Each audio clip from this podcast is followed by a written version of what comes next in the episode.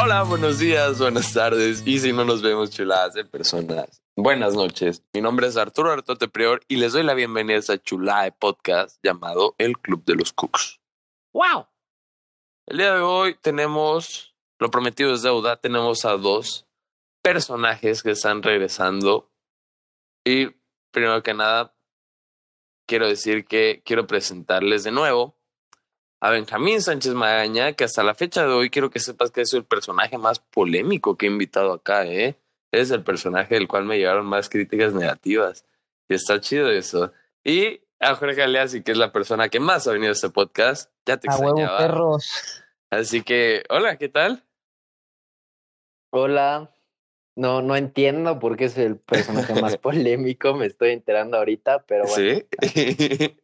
pues ya que. ¿Por qué será? Nomás hay que escuchar tu línea de apertura del podcast pasado que apareciste, hermano. no, ahora, güey, sí me fascinó.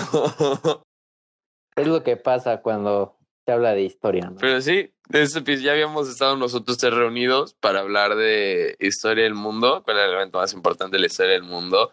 Y en ese acordamos que antes de que pasaran tres meses teníamos un contrato, un contrato acordado de que antes de que pasaran tres meses íbamos a hacer, íbamos a buscar cuál era el evento más importante que ha pasado en la República Mexicana. Y qué mejor momento para hacer eso que el bellísimo mes de septiembre. Así que en este momento te cedo, Benjamín, las palabras.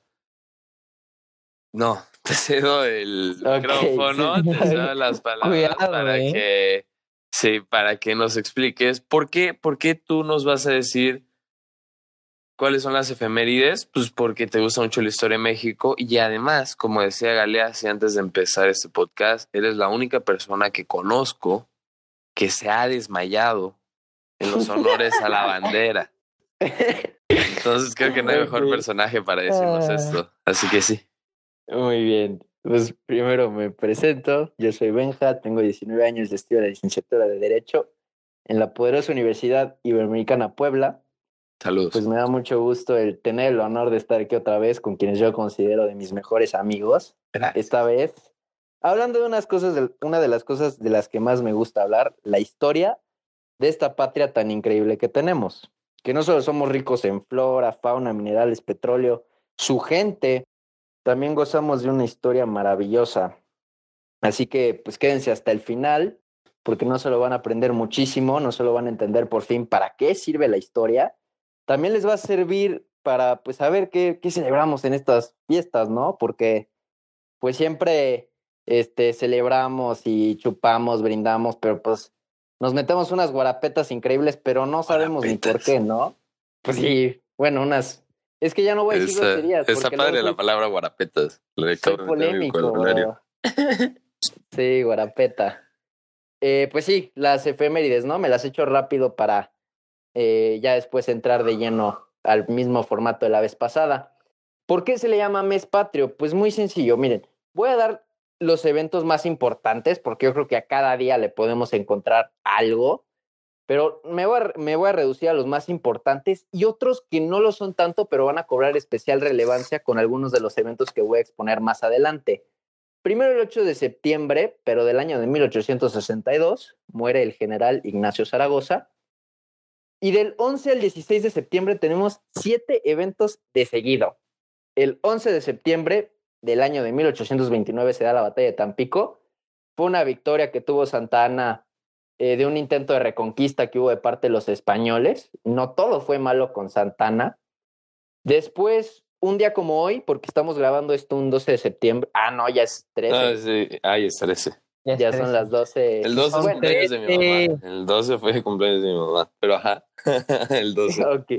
Pues un 12 de septiembre del año de 1954 se da el primer partido profesional del equipo más grande del Ay, mundo, Dios. que aparte No. es orgullosamente mexicano. Había que mencionarlo. El 13 de septiembre, pero del año de 1847, tenemos a los famosos niños héroes, que sí fueron Mm. héroes, pero en su mayoría no eran niños. El 14 de septiembre de 1813, Morelos nos dio este documento tan bonito al que conocemos como Sentimientos de la Nación. Pero ¿qué creen? el 14 de septiembre se celebra otro acontecimiento muy importante, pero del año 1824. ¿Saben cuál es? ¿Cuándo, cuándo, cuándo? 14 de septiembre. Ah, de claro, la anexión de 1824. Chiapas. Ah, Sí. Ay, papá, México. estudiaste. Sí. sí, primo. Así es, la anexión voluntaria de Chiapas a México, este estado tan Por rico y hermoso que creo que particularmente nosotros le tenemos un amor especial, ¿no? Ujú. Ujú. 15 de septiembre, pero del año 1830, pues nace don Porfirio Díaz, no necesita introducción. Y la independencia no fue el 15, sino en la madrugada de un domingo 16 de septiembre de 1810, particularmente a las El 7 de la grito, no mañana. toda la independencia. Bueno, sí, el grito. Gracias por la precisión, Arturo. Claro. Pero entonces, ¿por qué celebramos la independencia el 15? Hay quienes dicen que don Porfirio cambió la fecha para que se celebrara en su cumpleaños. Claro. Puta madre. Eso es falso, bro. Te voy a decir por qué. Porque Maximiliano lo cambió desde antes. Maximiliano fue antes de don Porfirio. Y lo cambió porque a él le gustaban mucho los fuegos artificiales y pues lucen mucho más en la noche. Entonces dijo, ¿saben qué? Lo celebramos el 15 en la noche y chupamos hasta el 16 a las 7 de la mañana. Claro. Y pues así se quedó. Y hasta Grande la fecha. Maximiliano, siempre dándonos cosas buenas. Grande. Sí. Ok.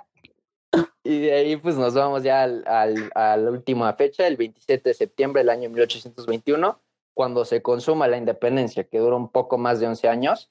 Y también ese día celebramos la nacionalización de la industria eléctrica, pero eso fue hasta 1960 con, con don Adolfo López Mateos. Nacionalización, no expropiación, que son cosas distintas.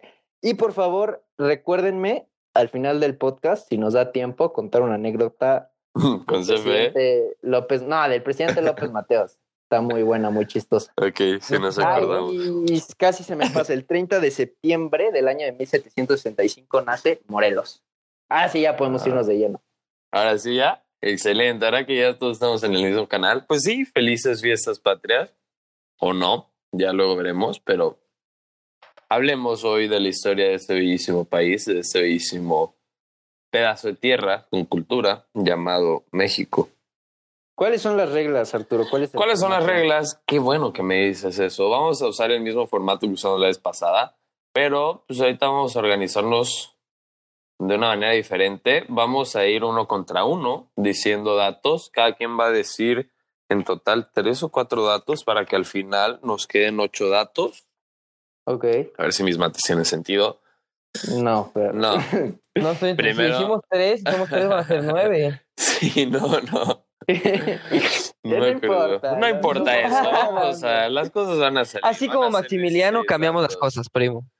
Excelente. Em, entonces, em, vamos a ir Pokémon, uno contra ¿no? uno. Sí, es como Pokémon, ese es el dato. Vamos a ir uno contra uno y los eventos se van a ir eliminando. Vamos a hacer como que una fase de grupos ahorita y después vamos a ir con eliminación directa. ¿Les parece? Una duda que yo tenía es, o sea, podemos irnos tan particular o general como queramos, ¿no? O sea, yo puedo decir el grito de la independencia o la independencia en general, ¿no? O el Mm, porfiriato, por sí, ejemplo. sí, sí, sí, sea, me parece bien. vale. Yo general. tengo una duda que creo que es pertinente. A ¿Vamos ver. a hablar de la historia de México, México como Estado consolidado, o podemos hablar, por ejemplo, de México como la región geográfica que comprende la nación y eventos que hayan pasado antes? A mí me parece magnífico si hablamos de la región de México. O sea, Claro. todo. Pero bueno, Benja, ¿estás de acuerdo? Completamente de acuerdo. La Sí. historia de México no empezó hoy, ni hace 200 Ni años. hace 200 empezó años, hace es lo que 3500 queríamos años. decir. Entonces, No vamos a hablar de 200 años, vamos a hablar de 3.500 años. Entonces, pues adelante. ¿Quién quiere empezar? yo, yo quiero empezar. ¿Tú quieres empezar? Ok, yo quiero Justo que empezar Benjamín contigo. empiece. Yo quiero empezar contigo, así que empecemos. Bueno, pues voy a empezar por mi evento favorito de la historia de México. Ah, caray, duro. El que Oh, tiene mis una duda, personajes. duda, una duda, dime, una duda. dime, dime.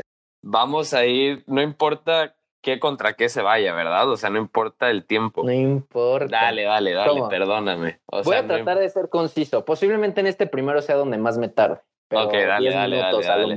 No, no era lo que quería decir. O sea, no importa si tú, yo te digo algo de la conquista y dices algo del Imperio Azteca. Ah, no. Eso es lo que va. Dale, dale, dale, dale. Va.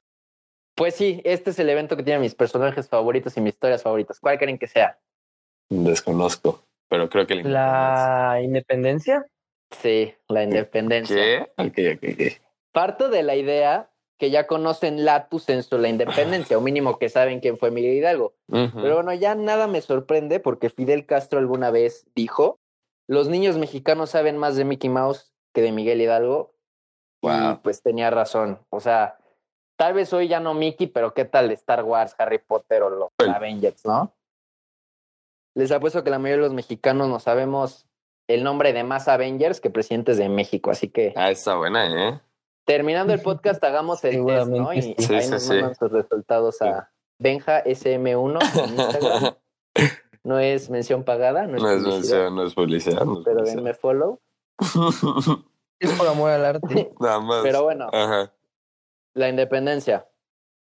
No se las voy a contar porque nos tomaría horas, pero quiero que reflexionemos en el México que querían los héroes que nos dieron patria y libertad. ¿Qué es lo que soñaron? ¿Cuáles fueron sus pensamientos? ¿Cuál era su ideología? ¿Qué es lo que querían y esperaban de nosotros? ¿Cuál es el legado que nos dejaron? ¿Qué hemos hecho con la patria por la cual dieron su vida para darnos libertad? ¿Hemos cumplido? Ese es el punto medular y les adelanto que la regamos. Lo echamos todo a perder. Son 10 puntos, muy rápidos. Rápido, rápido. Es, Es de un una pequeña tesis muy corta. Ajá.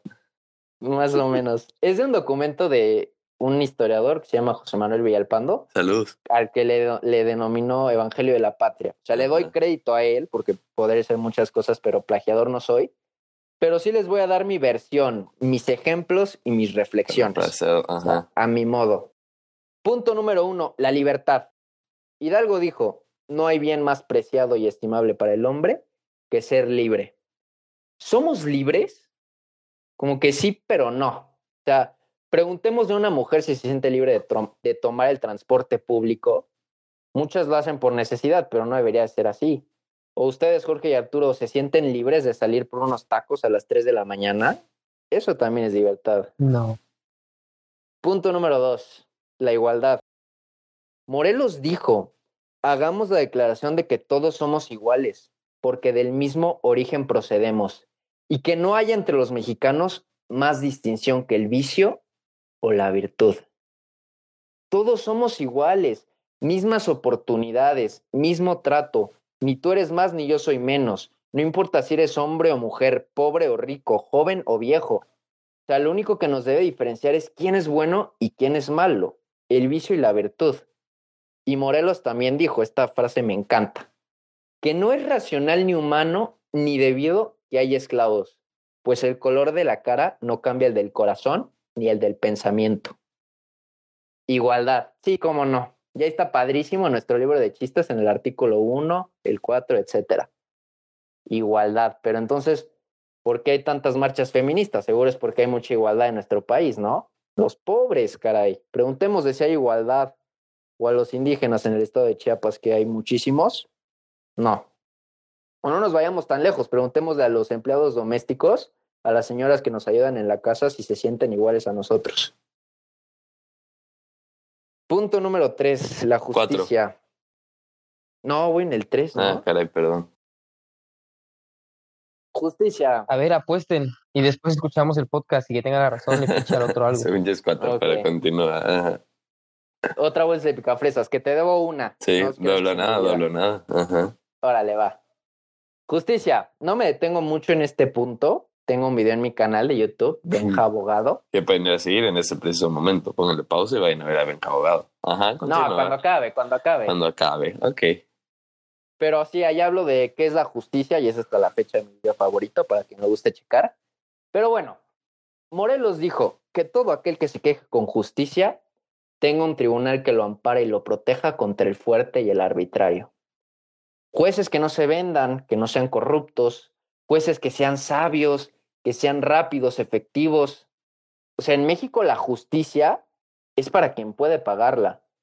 El otro día leí que la justicia es para quien puede sobornar a un juez.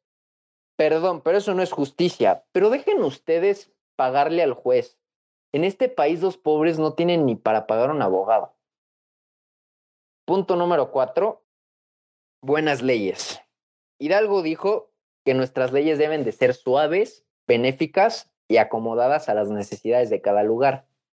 Y Morelos dijo que como la buena ley es superior a todo hombre, las que dicta nuestro Congreso deben ser tales que obliguen a constancia y patriotismo, moderen la opulencia y la indigencia, y de tal suerte se aumente el jornal del pobre que mejore sus costumbres, alejando la ignorancia, la rapiña y el hurto. Chequen nuestras leyes tributarias para ver si así son. Punto número 5. Buen gobierno. Hidalgo cuando da el grito, grita que muere el mal gobierno. Con casos como el de Javier Duarte, donde se roban los medicamentos de los niños con cáncer y les dan agua destilada, creo que no tiene remedio ni explicación alguna. Es verdaderamente triste e indignante. O sea, lo peor que puede hacer un ser humano. Entonces, no hay duda, tenemos un mal gobierno. Creo que estamos todos de acuerdo. Punto número seis, acabar con la, con la pobreza.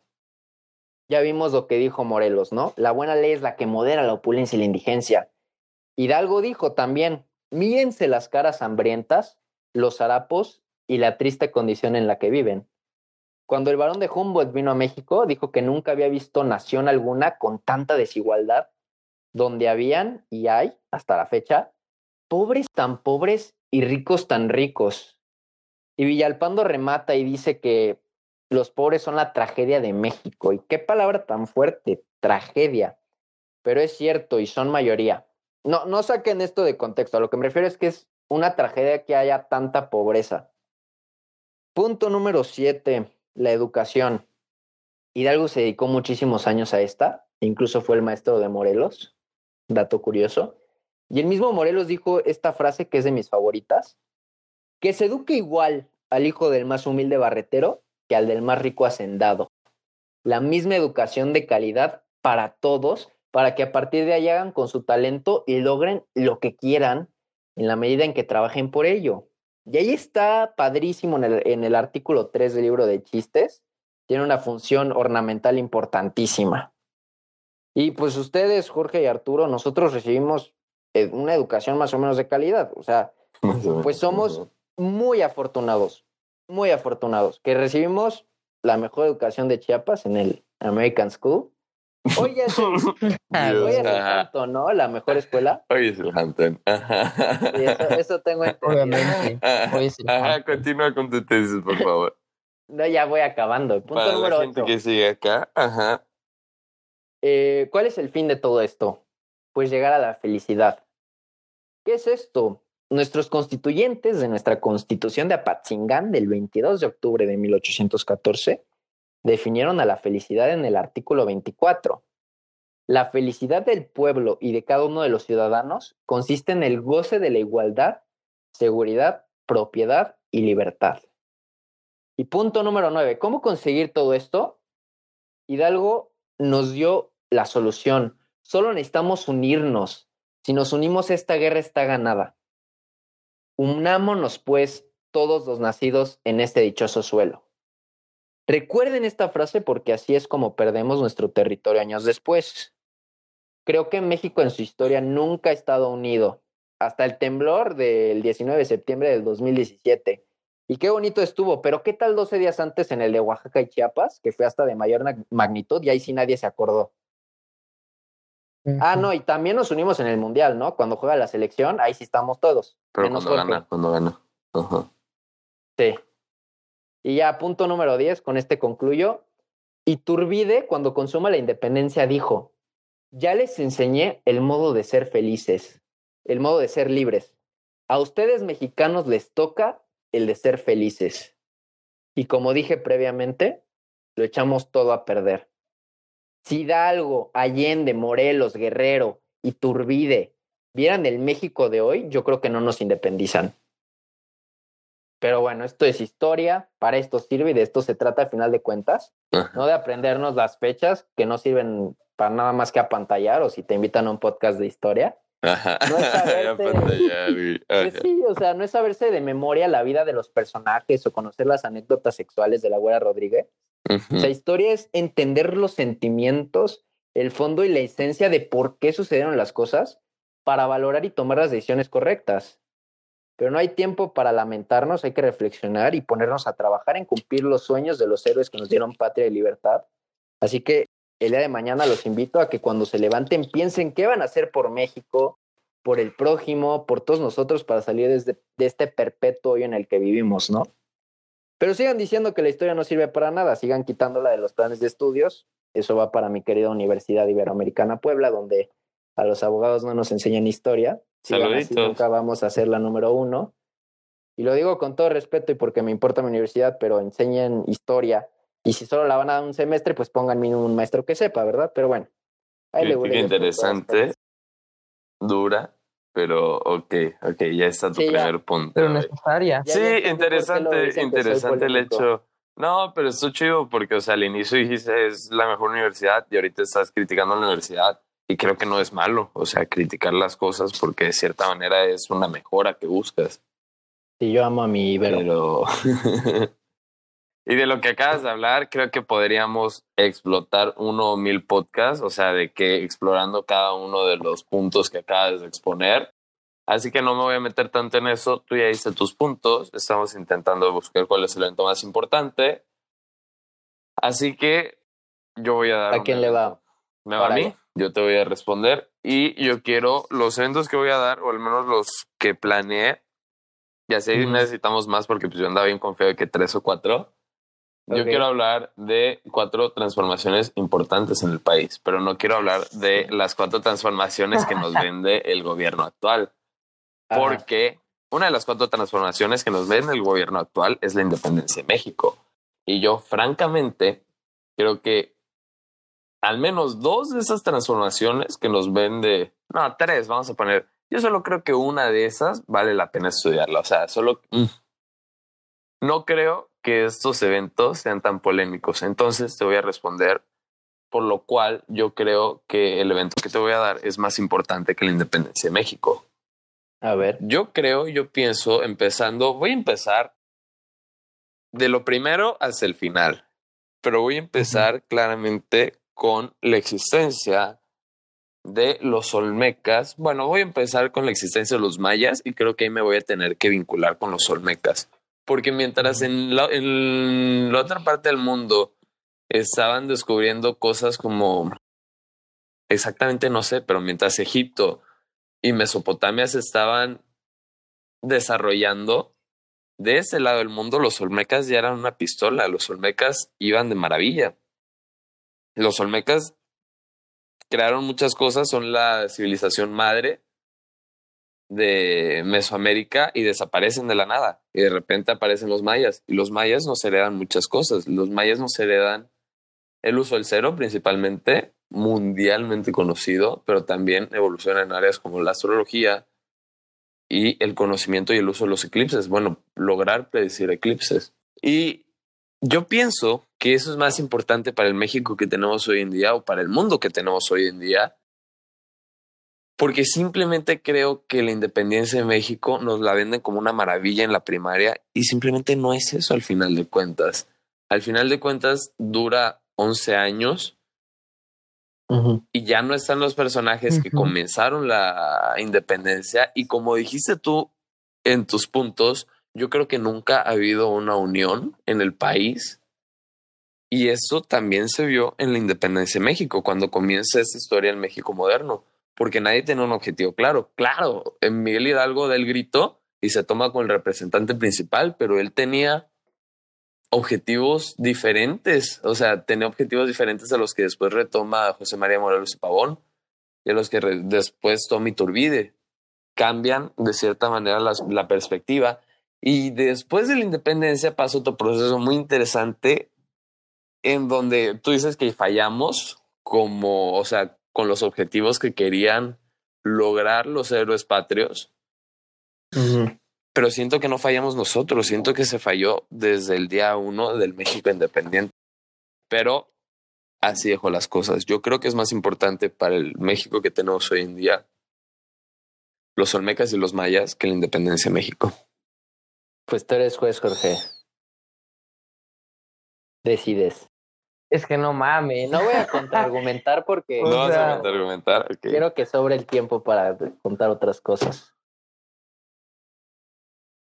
Es que uno es el nacimiento de la civilización en Mesoamérica y otro es el nacimiento de México como un estado consolidado. Pero si nos vamos en la lógica de causa y efecto, pues, tendríamos un calculador, pero obviamente no, no, no sé qué tan objetiva sea la usar Yo esa la neta lógica creo que para no deberíamos definir. usar eso porque así de fácil ganarían los, o sea, el- los Olmecas serían lo todo más lo que sea importante. anterior. Y, o sea, yo lo único que quiero decir, bueno, no, continúa, continúa, piensa, piensa, piensa. Voy a vo- voy a explicar por qué estoy escogiendo eso. no manches, me voy a salir del la otra. Yo creo que es más importante la independencia porque aunque si bien es cierto que los, los olmecas y subsecuentemente los mayas son las civilizaciones más importantes en Mesoamérica, si bien quienes se, se adentran en la historia de nuestra nación como el imperio más importante son los aztecas, y ellos vienen del Aztlán, que está al norte del país, contrario a Mesoamérica, que pues esta parte central de, de la nación y parte de, de Centroamérica. Entonces, por ese- esa diferencia que los aztecas, que son los que más, mayor impacto cultural, en mi opinión, ya para México país tenemos nosotros como de repercusión de nuestras culturas este, anteriores. Solo por eso creo que se lo daría la independencia. Vale, claro, ok. Sí, aparte, o sea, puedes, por ejemplo, igual, por, por decir algo, los romanos tuvieron igual de importancia que los olmecas, porque al final de cuentas nosotros somos una mezcla entre indígenas y españoles. Ujú. Somos tanto de los, a veces nos olvida, pero igual tenemos sangre española, todos los mestizos de Se te salió tierra, lo ¿no? español ahí, ¿oíste? Se te salió el Pues lo dijo, tenemos sangre española, tío. ¿A poco, a poco sí se, se me salió? No me di sí, cuenta. sí, wow. Hostia, cabal, me Flipo, y es que... ¿Pero qué ha bueno, pues, pasado? Ajá. Madre mía, ok, continuamos. Leslie, vas. Expon contra Benjo, ¿tú quién, quién va? Sí, yo jalo Jorge contra, contra mí. Ok, Quiero salir invicto de este, de este podcast. Invicto, ok. Bueno, yo, yo lo que voy a decir es que en mi opinión es uno de los eventos más significativos de la historia de nuestro país. Es la guerra contra Estados Unidos, Uf, donde perdemos la mitad del terri- más de la mitad del territorio. O sea, definitivamente, en mi opinión, el México moderno está suma y extremadamente afectado por el Tratado de Guadalupe Hidalgo, por esta guerra con Estados Unidos. Y ojo que estoy hablando de la guerra como tal, no solo el Ajá. tratado, sino la guerra en su contexto.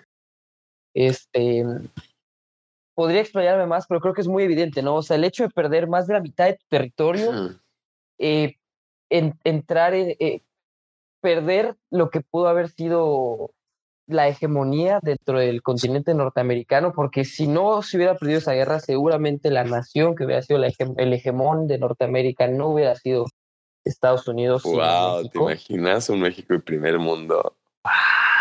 Ajá. Entonces, Puedo. Yo creo que, no sé si primer mundo, México tenía para ser la potencia mundial. Ay, pero México es muy. Ajá. pero... Lo malo es que estamos nosotros. pero sí mexicanos. definitivamente eh, era mucho mucho mucho poder o sea porque cuentas también este territorio adquirido por Estados Unidos es lo que lo catapulta a volverse una de las naciones más poderosas de, de la historia como tal Puedo abundar en creo el tema de. Simón Porfa, Simón Simón profundiza.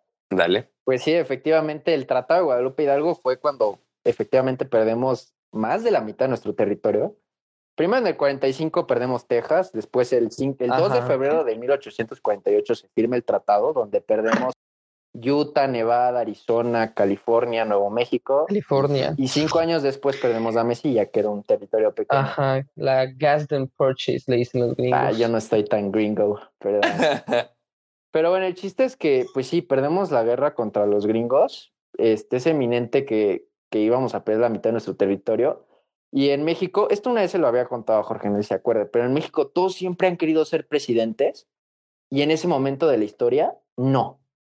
Sí nadie Santana es renunció. Nuestros generales, héroes de mil derrotas, se lavan las manos y el único hombre que fue decente fue el presidente de la Suprema Corte, Manuel de la Peña y Peña, y a él le tocaron, yo creo, las horas más tristes de nuestra historia, los momentos más difíciles y tiene que pagar los platos rotos de algo que él no hizo. La Manuel de la Peña y Peña firma el tratado y adiós territorio. Nos dieron 10 millones de dólares, logra salvar Baja California y el paso de Tehuantepec, aunque después casi lo pierde, lo pierde Juárez y otras vías de paso, pero de eso nadie se acuerda. Firmamos el tratado para sobrevivir y no nos, porque no nos, la verdad no nos quedaba de otra. Era la paz o una guerra que nos iba a costar más caro. El presidente de Estados Unidos era Paul y al día siguiente. Maldito. Este, este, este dato me, esta frase me encanta porque al día siguiente de que perdemos la guerra, eh, don Fernando, don José Fernando Ramírez, que era un, un historiador, pues publica en los periódicos, supongo que el Monitor Republicano y Siglo XIX, que eran los más importantes de la época, él publicó todo, absolutamente todo lo perdimos en la guerra, menos el honor, porque el honor ya lo habíamos perdido antes. Duele, pero es cierto. ¿Y por qué perdimos nuestro territorio? Para mí la respuesta es muy sencilla. Primero, los gringos desde siempre se han sentido superiores, amos de todo, Tenían una creencia puritano-calvinista y aparte creían que Dios los eligió, que los hizo superiores a los demás. Y por el destino manifiesto creían que tenían el derecho de extender su territorio e invadir toda América. Y los muy ignorantes y egoístas creen que son América. Es otra discusión que un día tenemos, o sea, se llaman América. Y yo sé que ahorita están diciendo, venga, estás exagerando. No. El presidente John Quincy Adams dijo, el continente americano es nuestro dominio propio. Y chequen lo que dijo el reverendo Johnson, que me duele porque aparte yo soy protestante, a lo que coloquialmente se les dice cristianos. o sea, este era el fundamento de, de los estadounidenses. Él dijo, he oído decir que nos ha construido misioneros del cielo para llevar la luz, aunque sea mediante el fuego y la espada, hasta ese país descarriado. Se referían a México. He oído decir que hemos sido escogidos por la divina providencia para purificar una religión falsa y tenebrosa. Se refiere a la religión católica, sustituyéndola por la más pura y santa luz de la religión protestante. He oído decir que esta guerra se lleva a cabo con el fin de ensanchar el área de la libertad. Esto dijeron los estadounidenses y fueron los mismos argumentos que usó Bush para invadir Irak. O sea, no han cambiado nada. Y no todos, no quiero generalizar porque sé que hay estadounidenses que son excelentes personas. Sí, claro. este podcast ya no va a llegar a Estados Unidos. De igual forma ya quedé mal. Pero bueno, yo hablo del gringo blanco patriota promedio. Y les aviso de una vez que Trump se va a reelegir. Va a volver a ganar. Le pongo dinero. Ay, Benja, ¿cómo crees que con todo esto que está pasando va a volver a ganar? Pues es otra ventaja de conocer historia. Sabes lo que va a pasar. Me gustaría equivocarme y quedar como un idiota, pero no creo. Y segundo punto de por qué lo perdimos, pues porque México era un desastre. O sea, esto lo encontré en las balas del invasor, ¿no? Me encantó. Resulta que perdimos, o sea, de 1789, que se hace la constitución estadounidense, que sigue vigente, por cierto, hasta 1848, que se firma el tratado, ellos solo tuvieron una constitución México tuvo cinco. Y tomemos en cuenta que México lo contamos desde 1821, porque es cuando nos constituimos como nación independiente. Nos llevan en este caso 32 años de ventaja. En Estados Unidos solo tuvieron 11 presidentes y ninguno se vio interrumpido por causas violentas. México cambió de ejecutivo 36 veces. Y repito, a México lo contamos desde 1821, no desde 1789 pero cambiábamos de presidente todo el tiempo porque nosotros mismos nos traicionamos, entre nosotros mismos nos matamos. Ese es el gran problema con México, que nunca hemos estado unidos. Pero no, ya, pues, mejor ahí la cortamos y paso a mi evento que... Dale a tu evento. ¿Qué, ¿Qué pasó? No, pensé que le ibas a dejar pasar, dale a tu evento. Es que, es que me encanta el tema del territorio y es grande. Está muy complicado con... Pero bueno, ya sé con qué lo voy a contra, contra, la, ¿qué le puede ganar? estamos hablando de una gran derrota, ¿estamos de acuerdo? Pues yo me voy de la victoria más heroica de la historia de México. La verdad, 5 de mayo de 1862. Mm, el 5 de mayo es una fecha curiosa porque también inicia el porfiriato en el año de 1877. Entonces, no solo se celebra eso. Pero, ¿por qué escojo la batalla de Puebla? Hay una frase de un general gringo que luchó en la Segunda Guerra Mundial llamado George Patton.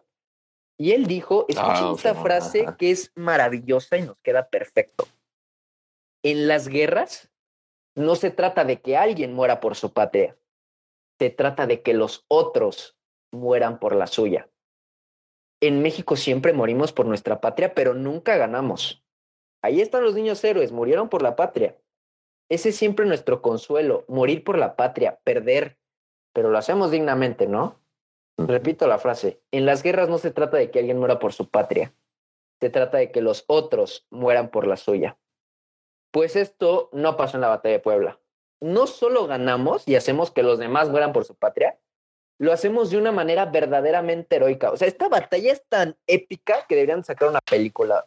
¿Qué son esas mamarrochadas de 1917 y Dunkerque? Creo que hay, ¿eh? Creo que hay, creo que hay Creo una que sí serie hay de algo. Sí, alguna vez de algo, pero. O sea, una buena película de la batalla de Puebla, nada le compite. Pero bueno, la, la voy a resumir.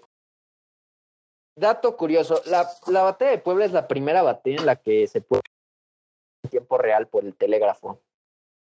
Vamos a entrar en contexto, ¿no? Primero esto del telégrafo. Segundo, estamos en el año 1961, cuando Juárez viene saliendo triunfador de la guerra de reforma que duró tres años, pero por lo mismo no hay dinero, no hay nada. Entonces, el presidente Juárez decide declarar la moratoria en el pago de la deuda externa. ¿Qué quiere decir eso? Pues dejar de pagar la deuda, porque México desde ese entonces hasta la fecha estamos endeudadísimos. Napoleón III, porque le llevamos a Francia, entonces Napoleón III quería cobrarnos sí o sí. Y se reúne con España e Inglaterra, que eran otros países europeos a los que también les debíamos lana. Obviamente querían invadirnos, los impuestos eran el pretexto perfecto, pero para no hacerles el cuento largo, vámonos directo a la guerra. El ejército mexicano contra el ejército francés. No teníamos comida, uniformes, armas suficientes, soldados. No hay forma de ganarle a los franceses. Entonces le costó a Juárez, pero al final logra hacer una suspensión de garantías, que tuvo muchos fines, pero el principal era reclutar a todos los, a todos los hombres mayores de 15 años y menores de 60.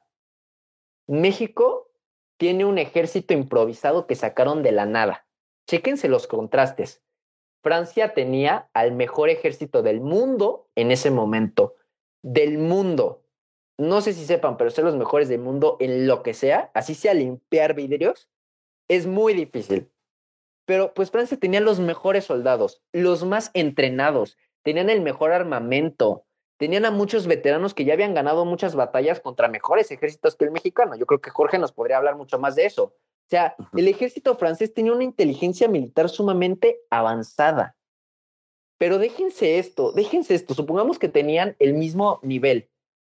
México tenía 4.000 soldados contra 6.000 de Francia. Repito, no tenemos uniformes, no tenemos comida, no tenemos armamento.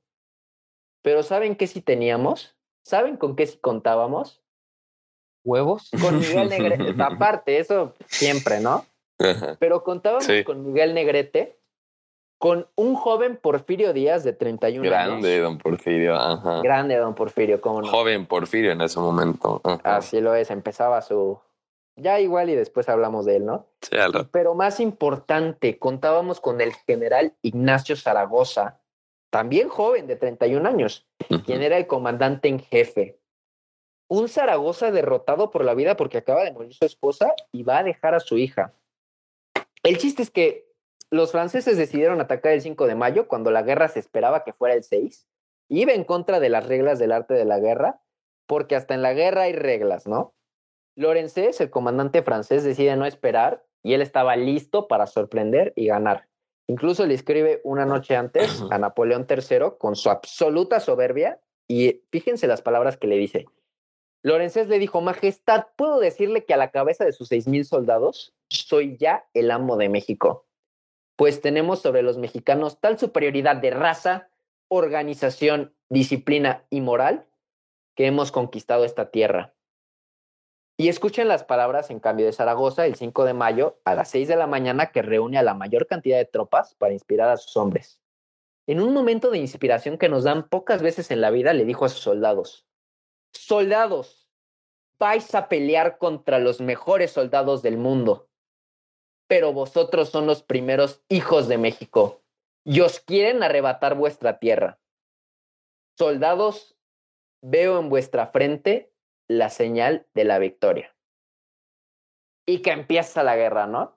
Y los franceses cometieron muchísimos errores. No nos da tiempo, pero nosotros los mexicanos los aprovechamos. Por ejemplo, los franceses corrieron, ellos estaba, tenían la desventaja de nivel, corrieron dos kilómetros en una pendiente hacia arriba. Y obviamente cuando llegaron a las trincheras ya estaban cansadísimos. Hicieron cuatro intentos hasta las cinco de la tarde. Y no pudieron los franceses contra los mexicanos. Y, y, y pues ganamos la guerra. Y todavía cuando se retiraba, derrotado el ejército francés, que va Porfirio Díaz, desobedece órdenes, va y persigue a las tropas franceses, a las tropas francesas. Y a las 5 de la tarde, que ya había acabado todo, el general Ignacio Zaragoza le informa lo siguiente al presidente. Escuchen bien. Presidente de la República, el día de hoy las armas nacionales se han cubierto de gloria. No hay duda que el general Ignacio Zaragoza es un verdadero héroe nacional. Fue la primera vez que ganamos, por primera vez demostramos de lo que los mexicanos somos capaces, demostramos que también podemos ser triunfadores, y no sé ustedes, pero esto a mí de verdad me inspira. Por Ignacio Zaragoza, el nombre completo del municipio de Puebla, se llama la heroica Puebla de Zaragoza. Y le queda perfecto, porque si un adjetivo tiene Puebla, es que es heroica.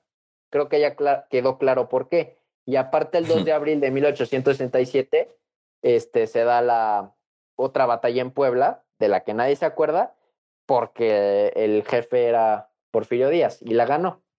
Pero bueno, es todo de la batalla de Puebla. A mí me, me encanta esta historia. Ah, tú eres, eres, el juez. Yo soy el juez ahora. Está curioso. Una duda, tengo una duda súper perdida. No sé por qué yo tengo este dato. ¿La guerra de los pasteles tiene que ver con la batalla de Puebla o estoy cruzando cables? No, no tiene, no tiene nada que ver. La... Estás cruzando cables. Yo tenía la idea de que había pasado por eso. O sea, pero bueno. No, de hecho, la guerra de los pasteles está muy chistoso, pero se llama así porque los oficiales de Santana en un restaurante francés no pagaron la cuenta de los pasteles. Sí, sí, sí. Se comieron los pasteles y. Sí. Sí, porque la guerra de los pasteles es la primera intervención francesa en México y la batalla de Puebla es la segunda intervención francesa en México. Ajá, tenía la idea que había sido lo mismo. Jorge hizo su tarea, sí. Sí, hizo su tarea. Si no mal recuerdo fue en el 38. Pero de ese tema la verdad no sé mucho. La verdad, quiero decir que me fascina, igual que a ti, el 5 de mayo. Curioso que en otros lugares piensan que es la independencia. Sí.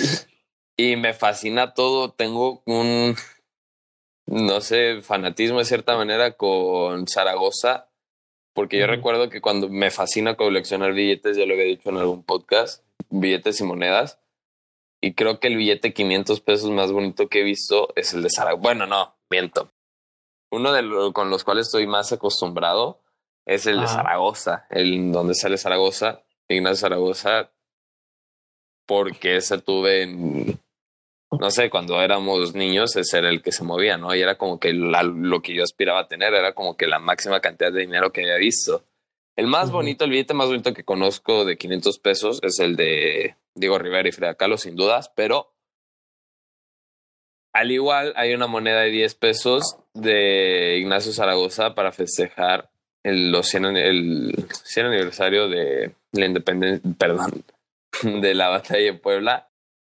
Pero a pesar de todo eso, yo creo que me voy a tener que ir con la pérdida en vez de con ganar. Yo creo que para el México que tenemos hoy en día es más importante haber perdido el territorio con Estados Unidos que la batalla de Puebla.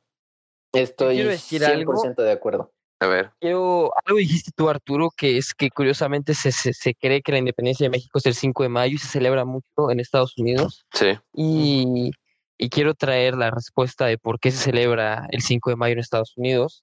Y lo que dice Benjamín es este, cierto, los franceses intervienen en, en México, pero mientras nosotros peleábamos con Francia, nuestro vecino del norte estaba en plena guerra civil, la guerra civil estadounidense entre el norte y el sur. Y lo que temía el norte de Estados Unidos, o sea, la, el gobierno dirigido por Abraham Lincoln, es que de ganar los franceses tendrían un foothold, o sea, un, digámosle, un lugar mediante el cual puedan este, apoyar porque el sur de, al sur de los Estados Unidos, que era la parte que apoyaba toda la esclavitud y esta situación.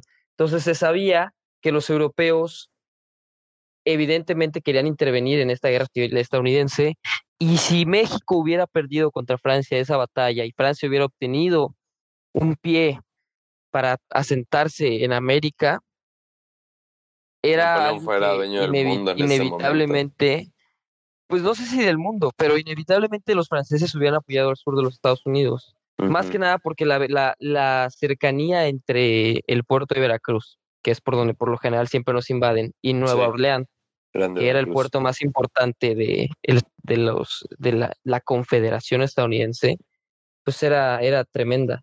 Entonces, al ganar eh, Zaragoza y los mexicanos, los estadounidenses lo celebran, los estadounidenses del norte, porque México evita que Francia tenga un, que cualquier nación europea tenga un pie en América y pueda apoyar al sur de los Estados Unidos. Y tiempo después de eso, los Estados Unidos vuelven la guerra para que sea en contra de la esclavitud. Originalmente, eso es una mentira que nos enseñan también en la escuela, que la guerra de los Estados Unidos se dio originalmente por la esclavitud, no es cierto. Pero cuando Abraham Lincoln se da cuenta que Europa puede intervenir, si hace la guerra en contra de la esclavitud, pues ya moralmente no está correcto que Europa apoye al sur de los Estados Unidos porque estaría apoyando la esclavitud, que ya estaba siendo emancipada en muchas partes del mundo. Entonces, Estados Unidos puede agradecerle a México que Europa no haya apoyado al sur de los Estados Unidos en la guerra civil. Claro que sí, siempre fiel México. La neta, qué buen dato ese, no me lo sabía. Sí, yo tampoco. Yo no le creo a Jorge de que Ay, no he estudiado nada. no, sí se escucha como dato curioso. Está muy bueno. Como algo que le dirías a alguien, ¿no? Como que sabías que. Pero, ya, ya le dimos a. Ya, ya, ya. Es que. Tiene un buen de repercusiones tanto para México como para Estados Unidos. Ambos eventos creo que son muy buenos. Pero pues sí. Me toca ser juez. Te toca ser juez. Dale, si quieres empezar empiezo yo. Ah, este, empezó. Ah, no, empezaste tú la pasada. Sí, empecé yo la pasada. Entonces, Pero yo también empecé la pasada. Pues yo empiezo si quieres. Dale. Eh, otro. Vamos a llevar. Te, la voy a dar fácil. A ver. Yo incluiría uno de los eventos más importantes de la historia de México, eh, el Tratado de Libre Comercio en el 94 wow, con Estados Unidos y Canadá. Porque aunque quizá no lo veamos como algo tan importante en aspectos como heroicos o poéticos. Y es algo relativamente reciente, por eso no vemos algo como tan impactante como estas otras temas que hemos discutido. Al final de cuentas, el NAFTA, como se le dicen los estadounidenses, pues es, es, si no el acuerdo más importante, uno de los más importantes comercialmente hablando que México ha firmado. Crea esta alianza, por así decirlo, con Estados Unidos y Canadá, que al final de cuentas termina también haciendo que nuestra visión de Estados Unidos cambie, porque había mucho anti, un sentimiento muy negativo hacia los Estados Unidos antes de que se firmara el acuerdo. Y una vez que se firma el acuerdo y se permite este libre comercio, empezamos a cambiar nuestra imagen y se pierde como este resentimiento en algunas personas, no voy a generalizar, hay gente que podrá seguir molesta, con Estados Unidos por habernos quitado precisamente el territorio y también sirve para que Salinas se asiente como un presidente pues legítimo, que ya es al final de su mandato, es cierto, pero es como digamos de una de las cerezas del pastel, si lo queremos ver así al final. Y no me voy a expandir, llevamos ya mucho tiempo, pero creo que en el ámbito económico... Sí, este podcast va a ser un podcast largo, advertencias llegaron acá. Creo que en el ámbito económico mexicano es de los acuerdos más importantes que tenemos en la historia del país y al final cuentas si hoy por hoy la economía mexicana ha crecido a, ritmos relativamente estables, es quitando una que otra situación externa y uno que otro pendejo al mando, pues se debe al gran intercambio que tenemos con Estados Unidos, que hoy en día es de más del 80% de las exportaciones del país van para Gringolandia. Y si no lo recibe Gringolandia, quién sabe quién la recibiría y quién sabe cómo estaríamos Estaríamos Este, peor. Ajá, como, como económicamente como nación, ¿verdad? Wow. Ok. Ahora yo te tengo que responder. Mm, el 94 es un año muy bonito, es un año muy interesante. Pulp Fiction salió en el 94. Y yo te quería responder, dije que iban en orden, pero quiero responderte con otro acontecimiento que pasó en el 94. ¿Qué más pasó en el 94? No recuerdo, según yo tenía más datos del 94. Ah, Forrest Gump también salió en el 94 y ganó mejor película. El mundial también fue en el 94 en Estados Unidos. Italia, cierto. Brasil, penales. El 94, ¿quién ganó ese? Brasil. Uh, qué duro. Es cierto, Brasil. En este Y luego ganó en el 98, fueron a la final contra Francia. Y ganó Francia. Las Sí, únicas, sí. las únicas dos finales de fútbol que Italia ha perdido han sido contra Brasil. Wow, su papá. Mm. Pero. Algo más quería decir. Ah, sí, también The Shawshank Redemption salió en el 94, Benja. Saluditos. Peliculón. Peliculón. Ajá. Y otra cosa importante que pasó en el 94 fue la campaña rumbo a la presidencia de Luis Donaldo Colosio. Y el discurso que da en. No es la. Alameda, en el monumento. No, no, no, todavía no. En el ¿no? monumento a la Ah, revolución, que es en donde empieza el punto interesante, es en donde muestra una cara diferente para el PRI, de cierta manera. Empieza a mostrar algo diferente. Y después de eso, después de venderle un sueño mágico a México, dos semanas después es asesinado a los ojos de todo México en Tijuana. Entonces me voy con eso, me voy con el ¿Es este asesinato evento? de Luis Donaldo Colosio. Cabe recalcar también que en el Cabe 94 es el movimiento zapatista, ¿eh? Es cierto, es cierto. Inicia el año y vámonos, zapatistas. Digo, el 94 fue un año interesante. Fue un año vivo. interesante. Igual en el 94 se hace constitucionalmente autónomo el Banco de México. Igual con Salinas. ¿Sabes quién hizo el Banco de México? Plutarco Elías Calles. Claro que sí. ¿Sabes que solo tiene un billete en toda la historia de los billetes mexicanos? no, no sabía. Pero ¿sabes qué billete es? El Emil. No, el de 100 mil pesos. Ah, El billete más grande que ha habido. Si yo no lo tengo, si alguien por ahí lo tiene, claro que sería una gran aportación para el podcast. Pero, ok, continuamos. Pues, ah, tengo que escoger, ¿no? Tienes que escoger. Me confundí. En el 92 salió el álbum de Predator de Ice Cube, una chulada. Escúchenlo. Pero ok, continúa. Definitivamente me voy por el, por, por el evento de Jorge. Ok. El Telecán. Creo que nunca he ganado en una de estas cosas, qué triste. ¿Cómo no, Es pendejo? que- Tú pusiste a Jesús y ganó. Es cierto, ganó no, Jesús. sí, es cierto. Tú eres el ganador absoluto del podcast pasado. Sí, la verdad te digo, quería irme con otro evento, pero pues ya que estamos hablando del 94, claro que... No, es sumamente culto tú. La neta me estoy sorprendidísimo. ok, pobre Luis Donaldo. Ni Pero bueno, no sé, güey. Es que también es esto de que el no querer. Vaya, o sea, no querer que progrese el país de cierta manera, que no hemos estado juntos o que es para.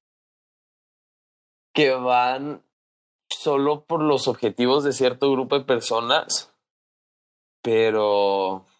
No sé, güey. es no que está cañón. En este Sí. país no se pueden hacer las cosas bien. No te dejan. En América Latina. Hay un meme muy bueno de En eso, América güey. De acuerdo. de la gente con, con el juego de Among Us, güey, que la gente que intenta hacer mejor a Latinoamérica o a México en general, o sea, pues ya amanece muerta, güey. Entonces, está cabrón eso. Pero sí, ok, este. Telecán pasó. Va.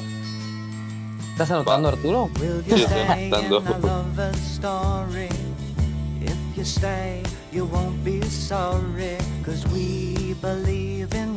Hola chuladas de personas, les hablo desde el futuro o para ustedes ya es el pasado para decirles que este episodio quedó un poquillo largo, así que decidí cortar el episodio a la mitad y subir la primera mitad hoy, lo que acaban de escuchar, y subir el resto la próxima semana para que este episodio sea más ameno y sea más bonito porque hablamos de cosas muy interesantes, hablamos de temas muy interesantes que estoy seguro que les puede gustar mucho, les puede ayudar de algo, así que nada.